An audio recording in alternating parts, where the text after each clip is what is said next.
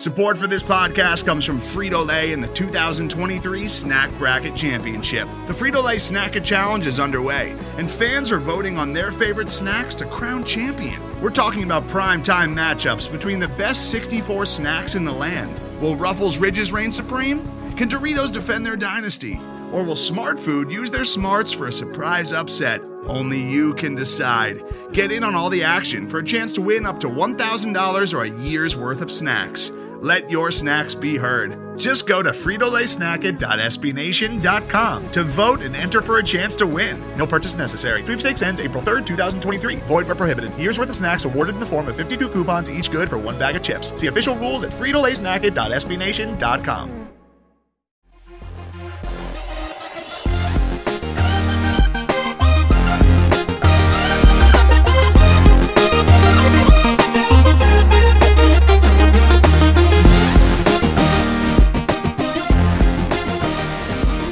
Well, hello again, friends, and welcome on into what we're calling Acceptance Day here at the Scho Show. Mark Schofield here in the big chair for today, Friday, April 30th, 2021. The first round of the 2021 NFL Draft is in the books, and the New England Patriots have a new quarterback. Michael McCorkle Jones, aka Mac Jones, is the latest addition to your New England Patriots. So we're going to talk about that today. Also, later in the show, we're going to talk about what they might do at 46, what they might do at 96, because obviously the Patriots still have more picks to make. And so there are a number of different directions they could go in with those selections. Before we do that, though, your usual cavalcade of reminders. Follow along with the hijinks on the Steakum app at Mark Schofield. Check out the work USA Today's Touchdown Wire, where you have already got best scheme fits from round one as well as a round two mock draft from me that were up and posted late last night, early this morning. You can also check out the Work Big Blue View, where I've already chatted with Ed Valentine about what the Giants did with Kadarius Toney, uh, Bleeding Green Nation, right here at Pat's Pulpit, where I was lucky enough to be part of the the live stream last night with Keegan, with Pat, with Ryan, with Brian, with Taylor. Um, we were on when they made the pick, obviously, and the memes are already being generated uh, Brian's instant reaction, my instant reaction, Taylor's instant reaction, everybody's instant reaction. It was a ton of fun last night as we all quickly moved from the bargain and into the acceptance stage of the Mac Jones news cycle. So, what we're going to do today, first thing, why this is a bad pick. Next, why it's a great pick. And a little bit later, we'll talk about what the New England Patriots might do in round two and three. So let's look at the glass half empty approach right now and sort of highlight why this might not work. And, the main reason to point to with respect to this might not work is the idea that Mac Jones lacks the athleticism, the escapability that has become a prerequisite to play the quarterback position in the NFL today. And to that point, when I sort of look at what young quarterbacks need to make it in the NFL today, I wrote a piece last year when both, well, actually, when all three of them, Tua Tagovailoa, Justin Herbert, Joe Burrow, were playing well. I said that you needed two things. You needed the ability to throw against leverage, and you needed some modicum of athleticism. Because – the athletic ability in a quarterback today does a couple of different things that are so beneficial both to the player in terms of his development and to the offense that he runs. With respect to the offense that he runs, when a quarterback has that athleticism, they can now be a factor in the run game. And if you think about the way this sport is trending, when defenses are doing everything they can in the, in the pre snap phase to force the offense to run the football, to play two high, to play light boxes, to try to stop the pass because we all know passing is king. Passing game is still more efficient. One way to sort of counteract that is to make the quarterback a factor in the run game. Because now you can turn a light box into a super light box. If you've got a, a five man front, a six man front, and you've got your standard two by two formation, five offensive linemen, running back, quarterback, you know, if you've got a six man front, you know, a, a run play, an RPO type design can sort of tilt the numbers a bit in your favor, but they really swing them in your favor if the quarterback is indeed a weapon as an athlete, as a runner. And Mac Jones, that's really not his game. Um, so that's part of the athleticism component. The other part to the athleticism component is this. When a quarterback is trying to adapt to life as an NFL quarterback, when everything gets faster, the ability to extend plays with your legs to sort of, you know, buy time with your legs, that gives you time, more time in the pocket to work through reads. And so if you're not quite clear on a concept, you have the ability to sort of extend with your legs, extend with your feet, buy a little bit more time, be a little bit more certain of the decision that you eventually make. Again, not a strength of Mac Jones. And so you start piecing this together and you wonder if a quarterback of Mac Jones's skill set, if he's behind the times now, if he's more of a dinosaur than a throwback. And Doug Farrar, my brilliant colleague over at USA Today, wrote that earlier this draft cycle, basically raising the question is he a dinosaur or a throwback? You're hoping that he's a throwback. You're hoping that he's that traditional mold of pocket passer, like Tom Brady, in that mold, in that vein, that could still be successful in the NFL. And a little bit later in the show, we're going to talk about how that can work. But the fear is that he's a dinosaur.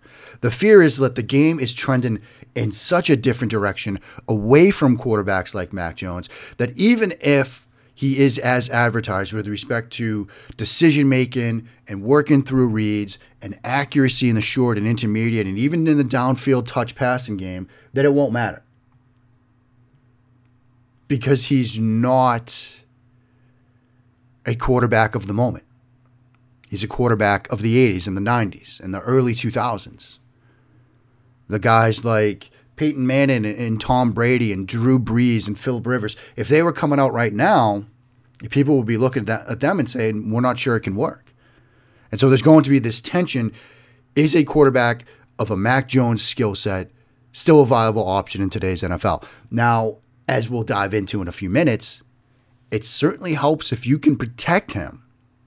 And we'll touch on that in a second. But these are the reasons why, if you were watching the Pat's Pulpit Live blog last night, we were all just kind of sullen when the pick was made. And part of that is, of course, the idea that they could have come up to 11, probably not paid as much as the Chicago Bears did, and gone and gotten Justin Fields. And it's sort of it's important to give it the context of you're seeing Justin Fields start to slide into range, and then it's Mac Jones instead. And so you put that together and you have in the moment the reaction of, no. Is this really what's happening? But that's the in the moment reaction. Up next, I'm going to talk about the ways this could work, this sort of glass half full view of Mac Jones. And yes, this is partly me working through the acceptance phase, but that's what we're going to do next here in episode 192, 193, excuse me, of The Scho Show. Today's episode is brought to you by Cars.com. With over 2 million vehicles and 50,000 more added every day, Cars.com will match you with the perfect car for you, your budget, your life, your style. And if you're ready to say goodbye to your current car, Cars.com will get you an instant offer to cash it in. Just start by entering your license plate and get matched with a local dealer who will write you the check. So whether you're looking to buy or sell, just go to Cars.com. It's magical. Mark Schofield back with you now on episode 193 of the Scho Show. And we've talked about the sort of glass half empty approach of View and Mac Jones and the pick at 15. Let's talk glass half full. And honestly, if you really want to get the glass half full view, go to mattwaldmanrsp.com, buy the rookie scouting portfolio, or watch the video that I did with Matt on Mac Jones. Because Matt has been telling me since I think October – Mac Jones in New England. He's been telling me since October, Mac Jones in New England. And, you know, I partly sort of brushed it off and would, you know, joke around with him at times. And then when we did our show, I sort of started talking myself into it a little bit more because, interestingly enough, Mac Jones is more my traditional type of quarterback than Matt's. Matt's is more Zach Wilson. But over the years of working together, Matt and I have almost, I don't, want to say flipped on it, um, but he's got a higher view of Mac Jones than I do. But here's why it could work the things that Mac Jones does well decision making, working through reads, accuracy in the short and intermediate areas, giving his receivers a chance to make plays after the catch, understanding the weaknesses in his protection schemes and getting ahead of those in the play so that if he does get the blitz, he knows where the weaknesses are and he knows that he might have to bail early in the down. Those things, as much as the game might be trending away from quarterbacks with from you know pocket passers and towards athletic quarterbacks, those things still matter at the position. Those things still matter. And I do believe that in the right offense, Mac Jones can be a very good NFL quarterback. If you think back to sort of earlier in the entire draft process, I talked about a show I did with Jordan Reid, who played Division One quarterback, was a much better quarterback than I ever was, has coached the position, has recruited the position, knows this game, knows this position inside and out. And the way he framed the sort of Mac Jones discussion to me was this way you need to make sure you've got the three P's around him, right? Protection, playmakers, playbook. You want to make sure you have the right scheme for him. You want to make sure you have the right weapons for him, and you better find a way to protect him. Well, as we talked about on the Pat's Pulpit live blog last night, live show last night, the Patriots have a very good offensive line, and they might still add at that position group. The Patriots have added playmakers and they might still add a receiver. I do I do believe that they want to address the receiver position likely tonight at some point.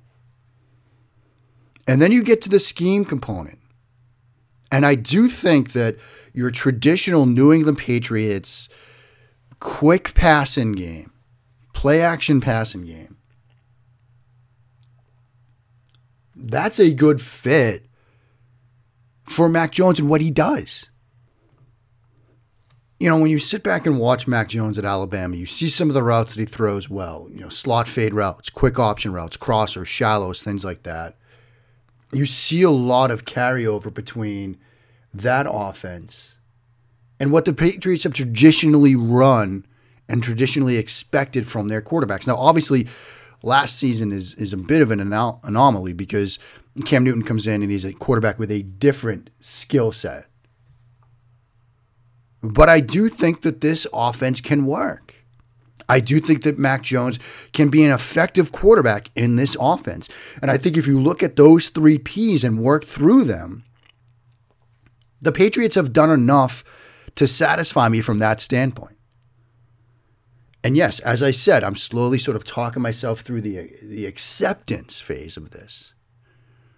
But I do think that they are in a position where they can put Mac Jones in a position to be a successful NFL quarterback and to reach not just his floor, but potentially his ceiling as a passer. And the other thing that I think is important is this, and this is sort of a twofold, two pronged discussion. They didn't have to give up anything to go get him, and they won't have to play him right away. That's the other thing to keep in mind. With respect to the second point, they believe they can contend and win right now. And they think that they can do that even with Cam, provided Cam isn't the guy we saw last year, he's closer to not the guy we saw in 2017, but at least closer to that. They look at the additions, they look at the guys that are coming back. And so I do think that they believe they can contend right now.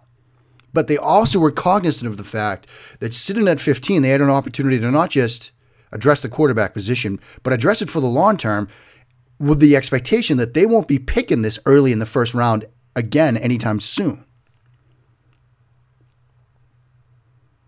And so this is an opportunity to address the quarterback position, to take advantage of picking 15th, to take advantage of the fact that you've thrown a lot of money around in, in free agency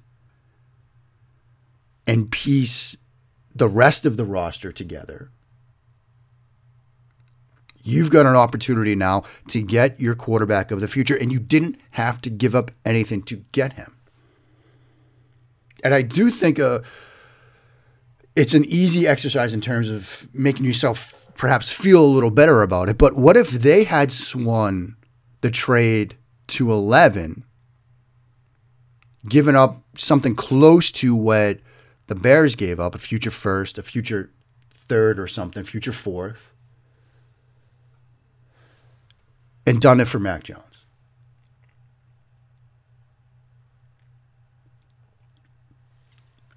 How would you be feeling in that moment? Because I do think that had they paid the price of the quarterback trade to go get Mac Jones, this would be a lot different discussion, especially if you're doing that and you're passing on Justin Fields. Now, I'm sure there will be arguments to be made that they had an opportunity to get 11 to pay that price to go get Justin Fields. Maybe there's some reason that the league does seem to be a bit more sour on Fields as opposed to those of us on the outside. But that's not the scenario. The Patriots were able to stay at 15 and draft the quarterback and not give up anything to do it. And I think that's an important bit of context. So again, as I'm working through the acceptance phase, I can see a way that this works and I can understand why they made the pick at 15. Now you watch the War Room video, it's not like they were the Detroit Lions. The Detroit Lions, when Penei Sewell fell to them, it was like a mosh pit in that war room. Meanwhile, you look at the Patriots and Belichick's like, all right, you guys okay with this? You guys okay with it? Yeah, I'm good with it. All right, let's get him on the phone. Hey, Matt, congratulations. Welcome to the Patriots. Excited to work with you. Yeah, our, our owner, uh, Mr. Kraft's going to talk to you in a second. I mean, it was just like, okay, this is it. And, you know, that's typically the way the Patriots handle these things. But it wasn't quite the Detroit Lions jumping for joy. But there is a way that this can work. I'm slowly talking myself into it. Of course, what remains to be seen is what happens next. And that's what we're going to talk about to close out this show what the Patriots might do tonight. They've got two picks, picks at 46 and 96. And here's how those might play out next here on episode 193 of The Scho Show. Mark Schofield back with you now on episode 193 of the Scho Show. We're going to close this out quickly with a, a peek ahead to Friday night. Now, I'm recording this Friday morning. It's currently 11:20 East Coast time. Mike Giardi was already on NFL Network this morning saying that the Patriots would like to close the gap between picks 46 and 96 today. I wouldn't rule out an aggressive move for a wide receiver because I'm also hearing rumblings that the Cleveland Browns might be in the market to do something similar. They've got picks 89 and 91. They'd like to package those together and get up. And if you sort of look at what those picks, 89 and 91, could sort of bring in terms of a draft value trade, you look at Cleveland at 89 and 91 using the sort of this is the Jimmy Johnson model. Rich Hill's got another one too. Let's use Rich's because this is after all Pat's pulpit, and we'll give show Rich some love here. And so you're looking at the Cleveland Browns, who I've been told are aggressively looking at packaging 89 and 91. That gets you on Rich Hill's chart. That's 90 which gets you into the back half of the second round saying that 58, 59, 60 realm. Well, Cleveland's already on the clock at 59. So I'm not sure that how much that would really accomplish. But let's think about the receivers that will be on the clock or available around that 46 to 50 range because I think that's a worthwhile exercise. And the first name that jumps out to me, honestly, is Dyami Brown. And that's a player that I've come back to a couple of times um, throughout this process. I think he's a talented wide receiver. I know, and I mocked him to Arizona in my second round mock, and I've had Cardinals fans, my buddy Dan, push back on that, saying they don't see it, they don't buy it, they're not a huge fan of him. I love Dyami Brown, and I've talked about it as a former quarterback, his willingness, his work rate, his effort to get open on downs. I love that about him.